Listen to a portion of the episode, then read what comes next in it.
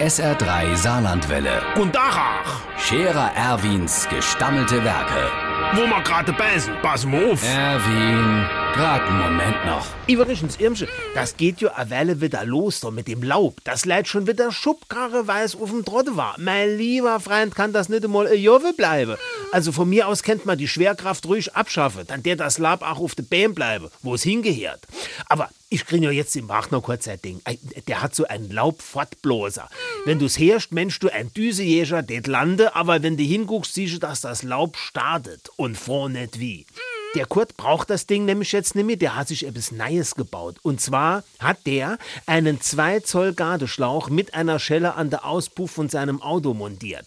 Jetzt tut er jedes Mal, wenn er das Auto anlässt, gleichzeitig das Laub wegblasen. Das wäre umweltfreundlich, hat er gesagt, weil er ja ein Benziner hat und kein Diesel. Und wenn er das Laub nicht fortblase, sondern ansaugen will, dann macht er halt den Rückwärtsgang in. So.